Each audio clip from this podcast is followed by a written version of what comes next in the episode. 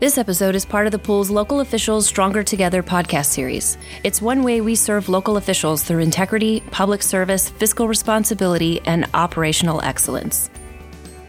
As always, please direct specific questions about coverage to your member services manager. Hi, I'm Scott Houston. Welcome to the TML Risk Pool's Local Officials Stronger Together podcast series. Local government elected and appointed officials and employees, listen to me carefully right now any work related information on your personal cell phone, tablet, or computer, including texts, emails, social media posts, and maybe more, is public information. And today's episode is about the Texas Public Information Act. I'll call it the PIA, and to a lesser extent, the Local Government Records Act. But it's not about those laws generally. Today, I want to talk specifically about how the PIA applies to work information you have on your personal devices or in personal accounts. Now, this podcast is primarily designed to educate elected officials and management about local government issues. But this episode applies not only to those folks, but to every local government employee in Texas. Years ago in 2001, I wrote a paper called Email at cityhall.com for the Texas Municipal League. The paper came about after the city of Arlington received a request for any city related emails on any computer that were used by a particular city council member. The city released the emails from the council member's city email account, but asked the attorney general to withhold emails maintained in the council member's home computer and on his home account. Now, the only way to withhold information that's requested under the PIA is to write a letter and a legal brief to the Attorney General arguing why you think the information doesn't have to be released. And you can make essentially two different types of arguments. One, you can argue that the information doesn't fit the complex legal definition of quote public information. And this is largely what we'll be talking about today. Two, you can also argue that what's called an exception to disclosure applies. The Act has dozens and dozens of these certain law enforcement information, personal identifying information, vendor information, etc., that can be withheld even if it does meet the definition of public information. So what do you do? You make your arguments and the AG issues a letter to you with a yes or no. If you don't like the answer, you can appeal that answer to the courts system. So back in 2001, I filed a brief with the Attorney General supporting the Arlington argument that the council member's personal email on his personal computer didn't fit the definition of public information at that time. And we argued that was true because no city funds were used to pay for the personal email account or the computer, and the emails weren't held by the city. Even back then, the Attorney General's office disagreed and the city decided to sue the AG, which is the process to appeal it to the courts, to withhold the emails. That suit was later settled, but it actually began a long legislative and legal journey that culminated with the passage of bills in 2013 and 2017 that we'll be talking about today. The 2013 legislation amended the definition of public information to include, quote, any electronic communication created, transmitted, received, or maintained on any device if the communication is in connection with the transaction of official business. That change began a legal battle that involved appeals court opinions from Bexar County and the city of El Paso, as well as probably hundreds of attorney general letter rulings. Just like with the Arlington case more than a decade before, the media sought texts and emails held on a city council member's and, in the other case, a county commissioner's personal devices. And both appeals courts opined that that information was public and had to be released. But there was a catch.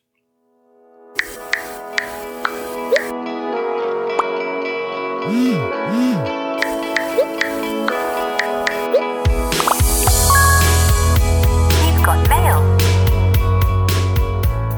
Okay, so what was the catch?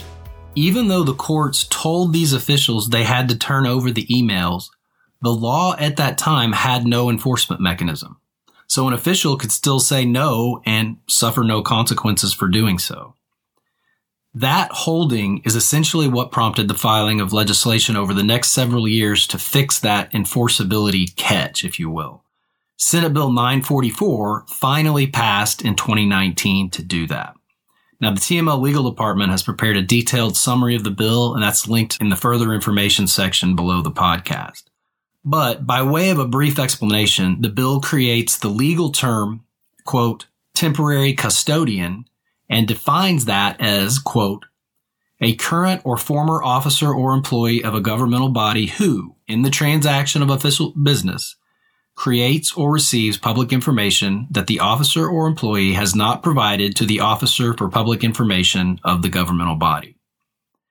The bill then requires a temporary custodian who has public information on a privately owned device to either forward the information to the governmental body to be preserved in accordance with the body's records retention schedule. We'll talk about the schedule in a minute. Or preserve that information themselves in a way that complies with the records retention schedule. Most importantly, though, for you, it creates criminal penalties against a temporary custodian who refuses to turn over public information, up to six months in jail and a thousand dollar fine, and in some cases, possible removal from office. And keep in mind that this applies to any work related information held by the official or employee. It could be a paper, piece of paper. It could be email. It could be texts on any device or even social media posts on a personal account.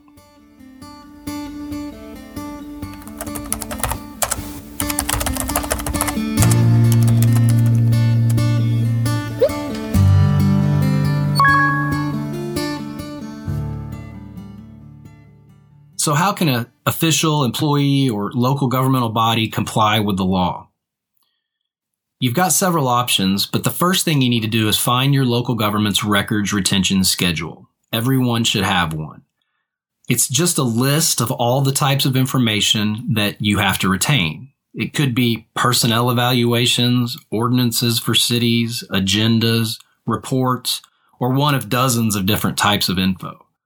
And the schedule just tells you how long you have to keep it. Some for a few years, some forever, some you don't have to keep for very long at all if they're just administratively valuable for you. For information about records management in general and retaining emails, texts, or social media posts, you can contact the Records Management Division of the Texas State Library and Archives Commission. I've linked their information below the podcast, and they are one of the best and friendliest state agencies out there. They're super helpful. That schedule matters because you don't have to retain every email you text or send. You only have to keep those that relate to work and fall under a specific type of information in the schedule. So if you text a colleague to meet you for lunch, that text probably doesn't have to be retained. But if you receive a text or social media post from a member of the public complaining about one of your local government's employees or policies, the schedule says you have to keep that for two years after the resolution or dismissal of the complaint.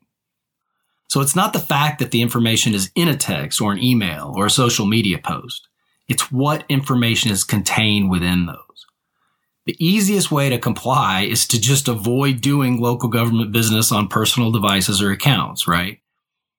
If you must use personal accounts and devices, you could, for email, copy all of your work related correspondence to an email address held by your local government for appropriate archiving by the staff. Or you could save it all in a file on the device or in the account in accordance with the records retention schedule. With regard to texts, a local government can issue city phones and adopt a policy that all city related business has to be on those phones and then develop an archiving system for the texts. Uh, you could also ask the temporary custodian to provide a screenshot of text that must be retained, or some larger entities use third party software to help them do that. You may or may not need that. Just be wary of folks selling you software that you don't need. Of course, one key aspect of retention is that administratively valuable designation.